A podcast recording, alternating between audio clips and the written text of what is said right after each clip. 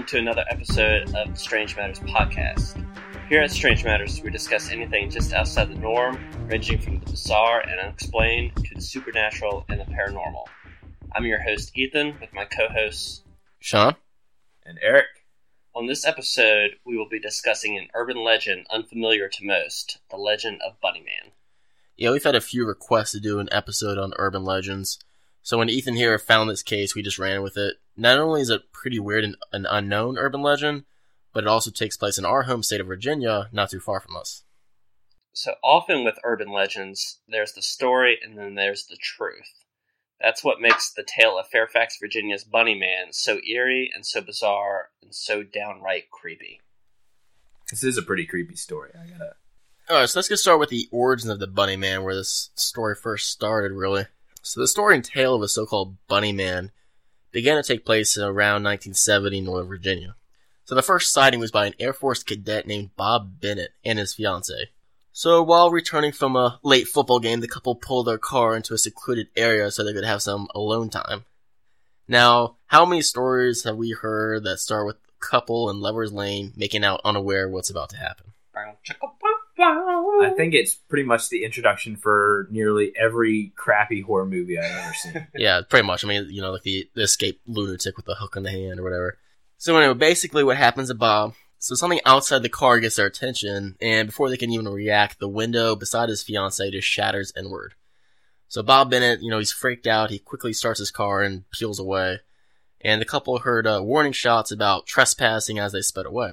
So later that night, the couple gave their description of the incident to the police, and a search for the car found that a hatchet had been thrown through the window, causing it to break and shatter.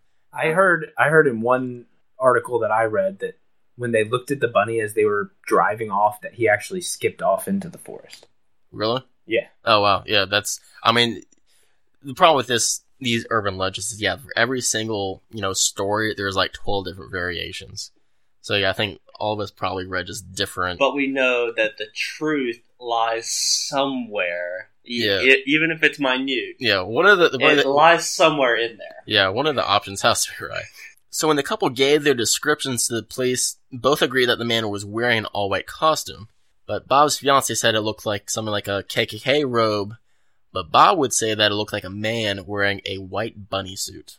How's that intimidating, really? Well, I, I can see it kind of being you know, like midnight-ish. Yeah. How is the bunny suit intimidating? Yeah. It's intimidating to me, especially with the hatchet.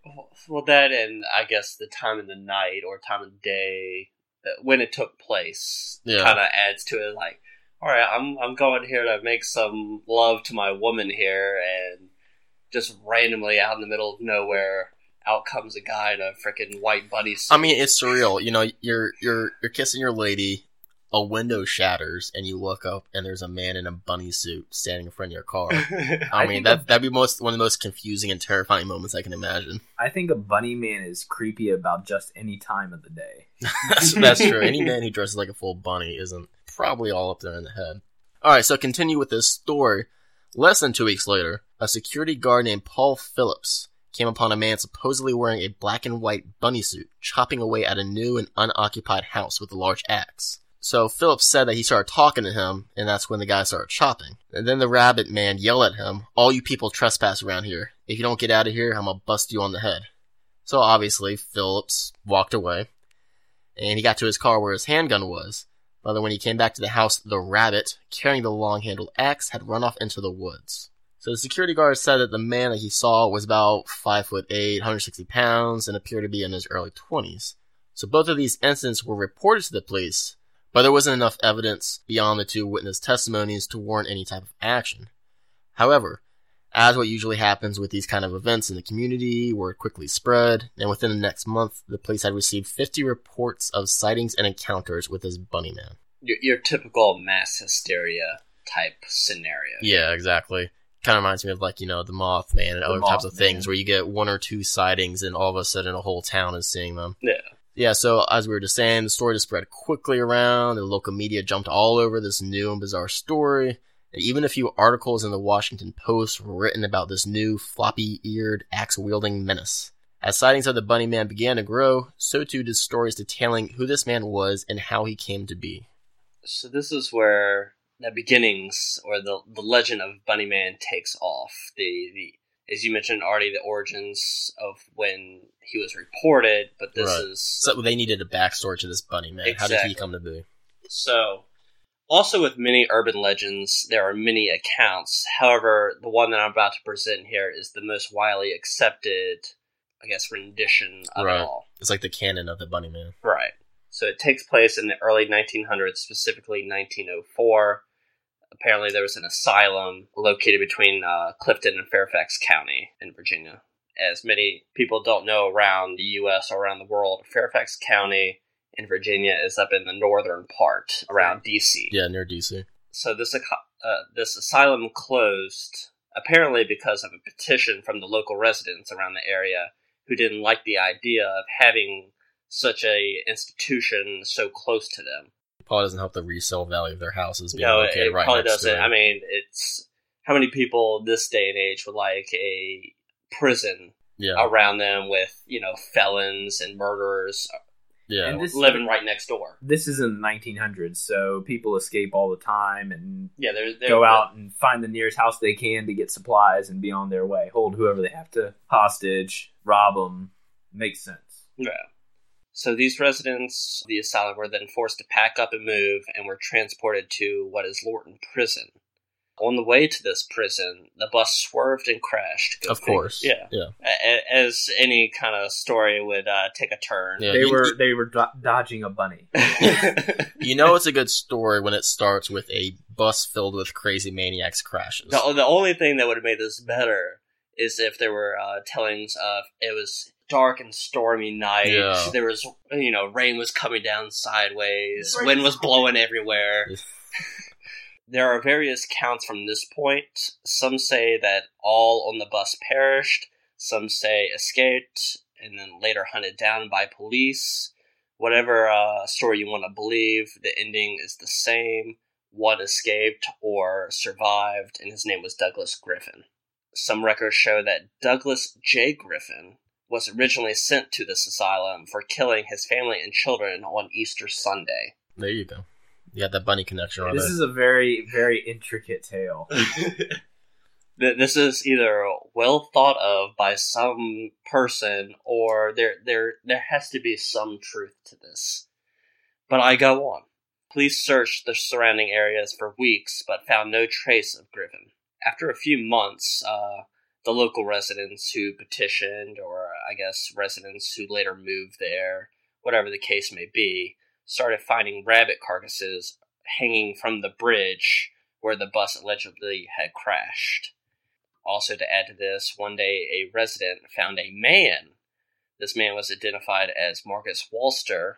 One account that I had done research on uh, claims that Walster was actually maybe possibly a second uh, asylum resident that had escaped with Griffin. Whatever the case may be, Walster was found hanging from the bridge in the same manner as the rabbits. So, if you want to picture that, you see rabbit carcass, you would think that Walster was, I guess, maybe skinned. There was bone showing. You know, yeah. it not your typical hanging that you would picture in your mind of just you know some person hung themselves on a tree branch. So so more gruesome than your average run of the mill hanging. Right.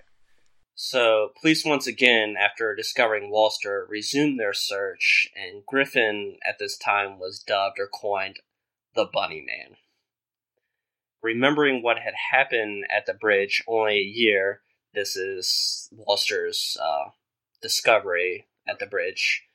Local teens went to the bridge on Halloween night to have what they thought would be a nice little midnight fun scare. Yeah, it's kind of going to a cemetery or a haunted house or something. This is Right. the, the closest thing Yeah, they had your- to. get your rocks off, your, Yeah. your kicks off. The story goes that at midnight, several teenagers were hung at the bridge, while one, who had wandered some distance from the group, managed to escape unhurt or unscathed. And shocked by what she had seen and sputtering nothing but nonsense, she was eventually charged with the murder of the teens and sent to a uh, home for the insane. What a coincidence. she herself was then sent to an insane asylum as you progress down, I guess, the road of decades in, ni- in the 1940s, Same as before, a group of teens on Halloween was looking for fun, all discovered dead. Also, in the 1970s, three more teens were discovered in the same manner. So basically, it wasn't a good time to be a teen in Fairfax County. Uh, Yeah, especially after learning about this, why, as a teen, would you even want to go Yeah. near that? Why damn take the risk? There's a difference between hey, let's go to this spooky house, and hey, let's go to this bridge where all these people are hanged. You know, No, I mean it becomes a badge of honor if you're a teen and you go to one of the local high schools. The whole high school is going to be talking about you if you go to this bridge and stay there overnight. Or well, and managed to not be hanged. that, that's different. So all these took place allegedly on Halloween night. Let's go on a different night. Yeah. maybe it's okay. Let's go on October 30th. so uh, a guy by the name of Brian Conley, who's a local reporter and a Fairfax County archivist, wrote an extensive article on the Bunny Man. Is quoted as saying, "A creepy guy on Halloween, dressed oddly, throwing hatchets at people. It's just too bizarre to possibly be true, but it is." That's right. And Brian Conley, he has, if you want to look up, he has probably one of the best articles written on the Bunny Man. He kind of sums up this whole. Well, it says it took um over a decade to compound this research. Yeah, there's just so many stories out there. It took him a long time to get an actual cohesive storyline going on. Right. So, of course, as time goes on with uh, these urban legends, more and more stories are told, each one different from the last, as the newest storyteller puts their own twist on it. Besides the main origin story that we uh, have mentioned before, here are just a few samples of what the Bunnyman story has evolved to. So, a man dressed in clothes made from rabbit pelts and lived near the bridge who didn't like children killing them and hanging them from the bridge. Also, a mentally unstable man who wore a bunny suit. Nearby kids made fun of him until one day he got fed up with it and chopped them all up.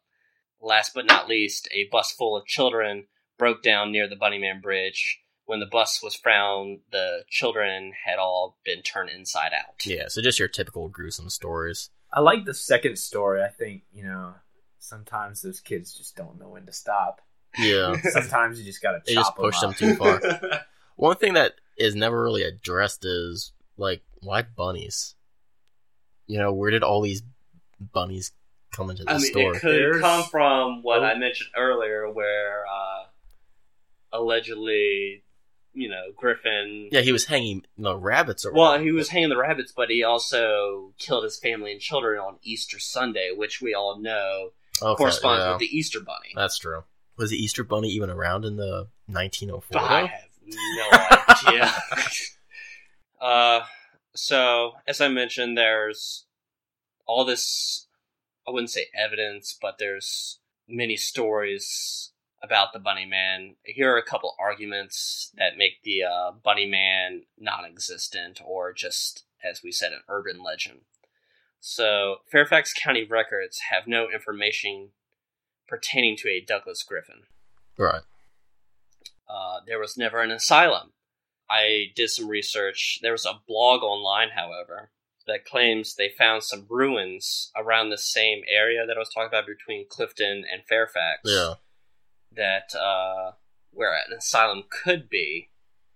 I mean, it's just ruins. It's a bunch of buildings. I also saw that. yeah, but you, you would think that there would be records of an, a mental asylum for the criminally insane. I, I, I saw some things where it used to be a site for like I wouldn't say a camp, hmm but something for young girls, Yeah. uh, maybe a school or something along those lines. It was also a ranger station, so maybe someone or regarding like forestry or any, stuff like that. Yeah.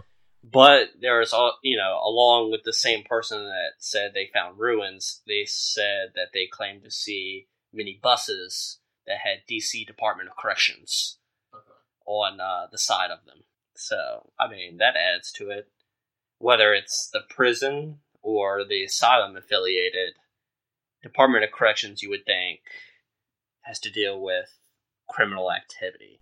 Yeah. But I mean, I, I just don't see why we So they, why they would we say be. they randomly parked that with the ruins. Well, just why would we have a secret mental asylum in Northern Virginia that no one knew existed? I'm sure we have plenty of secret things in the U.S. that we don't know about. Well, I don't think we keep our prisons secret. We're pretty open about all the make the government money. Uh, my most compelling argument that I found against the Bunny Man is that Lorton Prison, what I mentioned earlier, was opened in 1910, which is six years after the alleged transportation and the bus and the bus crash. Yeah. So yeah, when you look into the the origins of the Bunny Man with the, the 1904 with the bus crash and the asylum and all that, there's really a lot of holes open up where the the main person who I can't remember his name who wrote the story that started all this, you know, presented all these facts that turned out to not be facts, but just things that he made up. So the Bunny Man is a favorite urban legend of the Northern Virginia and DC area. This story is pretty much kept alive by local teenagers who are looking for a cheap thrill. Um, and it's been called the Fairfax County's Blair Witch Project. A local group of musicians have even made a rock musical in his honor named Legend of the Bunny Man. Amongst the Fairfax County area, it is a popular campfire story to scare kids and a popular Halloween hotspot. Yes, I mean that, that's still, I guess, one of the most famous creepy areas of the Northern Virginia area. I mean, have you seen pictures of this bridge? The It Bunny is- Man, yeah, the Bunny Man Bridge is pretty creepy. We'll probably put some on our website, but bridge. yeah, Um, Oh well, uh, like we have done with all our posts, where we have that one image that corresponds to. We'll, we'll make sure we add. We'll we'll make it the Bunny Man Bridge, yeah, so you can just see how. I mean, you can see how this It's could creepy. be. Yeah, So one of the most famous and endearing elements of this case is the Fairfax Station Bridge that we were just discussing, and it's now more popularly known as Bunny Man Bridge, an overpass in Clifton, Virginia. And if you actually look it up on Google Maps, it, it says Bunny Man Bridge. So this is pretty uh, pretty uh, locked into into history I mean, for Virginia. If Google says it's Bunny Man Bridge, then there must be something it's to got this. to be true. so many stories told about the Bunny Man focus on this bridge. This location is a favorite of local ghost hunters and urban legend fans. And as mentioned earlier, it seems to be a popular spot for teenagers to dare each other to spend the night there. that's right. I mean, where we grew up, we had local creepy places where kids would dare each other to go I, I spend the won't go into details exactly uh, where uh, we're from right now, but one of our spots was a private school had a, I guess, a home or a church for the the nuns. It was called the Castle. Yeah. right. So that that was always a hot spot for our local town to go visit and experience maybe paranormal events or creepy things along those lines. A cheap Right. thrill. Yeah. But basically, if we had something famous known as the Bunny Man Bridge, it's definitely an area that I would check out um, just in an attempt to get a, a, a cheap scare out of it. So, in doing research for this episode and looking up people who have visited the Bunny Man Bridge, many feel they get an uncomfortable feeling when passing through, and supposedly cell phone reception frequently drops around the bridge. Though, to be fair, a lot of that area is wilderness and isolated, so cell phone reception is not exactly known to be reliable in the first place there, not to mention you're standing beneath probably about four tons of solid concrete. um, regardless, if there is any actual connection to the Bunny Man to this bridge, many of those who have visited there have claimed it is a very creepy and spooky location. Uh, so to add to the creepiness of this bridge that we were just mentioning, there's actually wear marks on the sides or even on the top that show where these where people could have been hung, Yeah, supposedly, huh? suppo- supposedly hung. right. This story kind of resembles the movie Donnie Darko. Has that thought crossed anybody's mind? I would say it kind of resembles Frank the Rabbit. Well, I guess I mean Frank was creepy, but I guess he was never hostile. Or wasn't yeah, he definitely wasn't a murderer. But that was the first thing I thought when I saw when Ethan was first brought up the Bunny Man and someone who liked to carry around an axe and chainsaw and chop up people. Yeah, def- definitely like a, the creepy bunny suit really popped in my mind. Pretty terrifying. All right, so let's just talk about. We've gone over, you know, we're in the start in the '70s, the famous origin story of an escaped convict, and then legacy. Um, so let's talk about: is there any actual legitimacy to the Bunny Man itself? So, I mean, I think we can agree that the 1970s attacks of a man in a bunny suit wielding either a hatchet or an axe Yeah, is between, probably uh, legit. The, the Air Force cadet Bennett and Phillips. I mean, the, these are Those are- credible first-hand accounts. Yeah, these aren't like drunk teenagers or something that you, you'd find in like some other urban legends. These are actually, you know, two pretty credible sources, and two in isolated, you know, instances of seeing guys in a bunny man suit. I mean, and they were also done kind of. They weren't done back to back. There was some distance, but not enough distance to be like, "Hey, this just randomly popped." It. I mean, we're talking less than two weeks apart from each other. Yeah.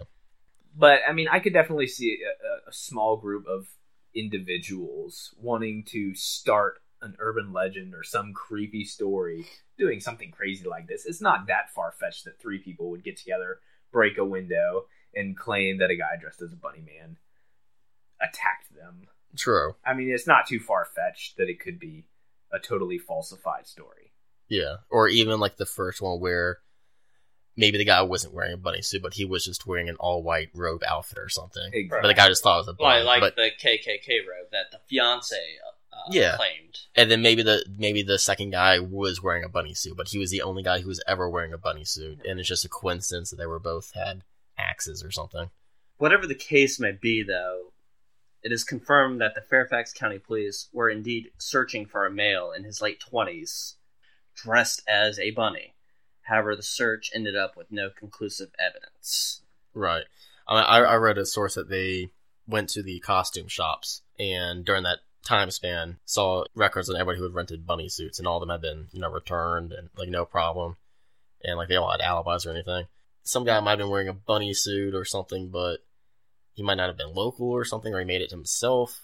Which leads to the, uh, what I mentioned earlier, the claim that the guy wore rabbit pelts and wasn't in a bunny suit per se, but wore actual rabbit skin. Yeah, I guess, but I, I guess it. I mean, I think it's that person would pop out to the average person. They would not go like, "Oh, those are rabbit pelts." They'd be like, "Oh, some crazy man with an axe." But if he was actually wearing a bunny suit, that's where I I know you're coming with, the the different variations of the story. But I've always just pictured the bunny man actually wearing a bunny suit with a big old floppy. Well, we're talking like if you were to picture the Easter Bunny, we're talking a fluffy white. Yeah, basically with a chainsaw axe. with with the, you know you know wearing a I don't want to say a helmet, but you know what I'm talking about a uh, head cover or Yeah. headgear that has a smiley face for you know the bunny, Yeah. and then pointy straight up ears. I mean, I guess if you want to be realistic, a crazed wilderness man wearing rabbit pelts is probably more, you know, reasonable to assume than someone just wearing a goofy rabbit outfit. Yeah. But I mean, like I said, there's just so many different sides to this story, I- and it's just hard to believe most of it. I think. I think my understanding is that it's probably something that started in truth and kind of spiraled out of control and just turned into, like we were talking about, a, a story that people exaggerate and use it as a means to get a cheap scare and go hang out at the bunny bridge see what happens kind of thing. I think probably the first one or two stories might have been true and from there everything just kind of slippery sloped. Yeah, I can kind of see your earlier argument with the human element of people who are constructing this bunny man outfit. I know we, I know. I there were there were three different versions to all of the stories that we discussed. it doesn't have to be just this. It just say in general, like when two people have conflicting arguments, it's always said that the truth lies in between. It's never one or the other. It's always something in the middle. Yeah, but when you have them branching out in 12 different directions, it's hard to find the middle and all that. Well, yeah, but I mean, the truth is there though. There is some type of bunny man. Maybe. I'm still skeptical. I mean, it, it's, I think it's a bunch of different things tied in. I think there is the 1970 tax where some guy may or may not have been wearing a bunny suit, and some guy just tied it in with earlier murders or just crimes or made up stuff just to fit the storyline. All right, so uh, I mean, whatever the truth is to the Bunny Man and the Bunny Man Bridge, it's still a damn good story, and a stop that will surely spook the hell out of you. Yeah, you definitely. can't lie about It, it. it is a creepy story, and, and like I said, there is some credibility. It's, it's just some portions of the story, like the 1970 attacks, However, my final thoughts is I just think that this Bunny Man tale just spun out of control until you know everyone's just adding their two cents into the story. I mean, you go from a man yelling at trespassers to a escaped mental patient to a guy who hangs kids off a bridge. It's just this story's just going all over the place. So uh, there might be a kernel of truth in there. I, I know you might believe it, Ethan, but I just I don't see it personally. Ethan believes everything. I believe everything that I hear. Hitler's alive. Well, not alive now, but he escaped. I'm Yeah. telling you. They're talking to the guy, yeah, he thinks that Hitler was parading around South America. So Anything I hear, it's possible. It was on the internet, Ethan believes it. so that's it for this episode of our very first urban legend. Probably more are to come. Definitely. Uh, if you or any other listeners have any um, urban legends that you want us to discuss, or any other bizarre or strange topics that you would like to for us to cover, send in your suggestions to our email at strangematterspodcast at gmail.com. You can also comment, listen, and download our episodes from our website, strangematterspodcast.com. If you'd like to follow us on social media, we have a Facebook page and Twitter. You can also listen to us on iTunes and Stitcher. And if you are listening to us on these apps, please also take the time to leave us a rating and review. It definitely helps us in promoting our podcast and getting the word out and upgrade us from new and upcoming to a more established podcast. Yeah, we want to break into that top 50 rankings in our category. That's that's our lofty goal. Right. So, uh, on a side note, Sean, you have something to say? Yeah, if anybody is willing, anybody who's either artistic or musically gifted uh, would like to work with us, we're kind of looking to expand, get maybe make some new artwork for the show or some new intro or outro music. So if anyone out there is interested at all, um, yeah, just shoot us an email or just send us a message on Facebook or Twitter or something. We're definitely looking to spruce up our, our program a little bit. So yeah, I just wanted to mention that. All right, that does it for this episode, guys. So, in the meantime, from us at Strange Matters Podcast, uh, Stay creepy. Take it easy, everyone.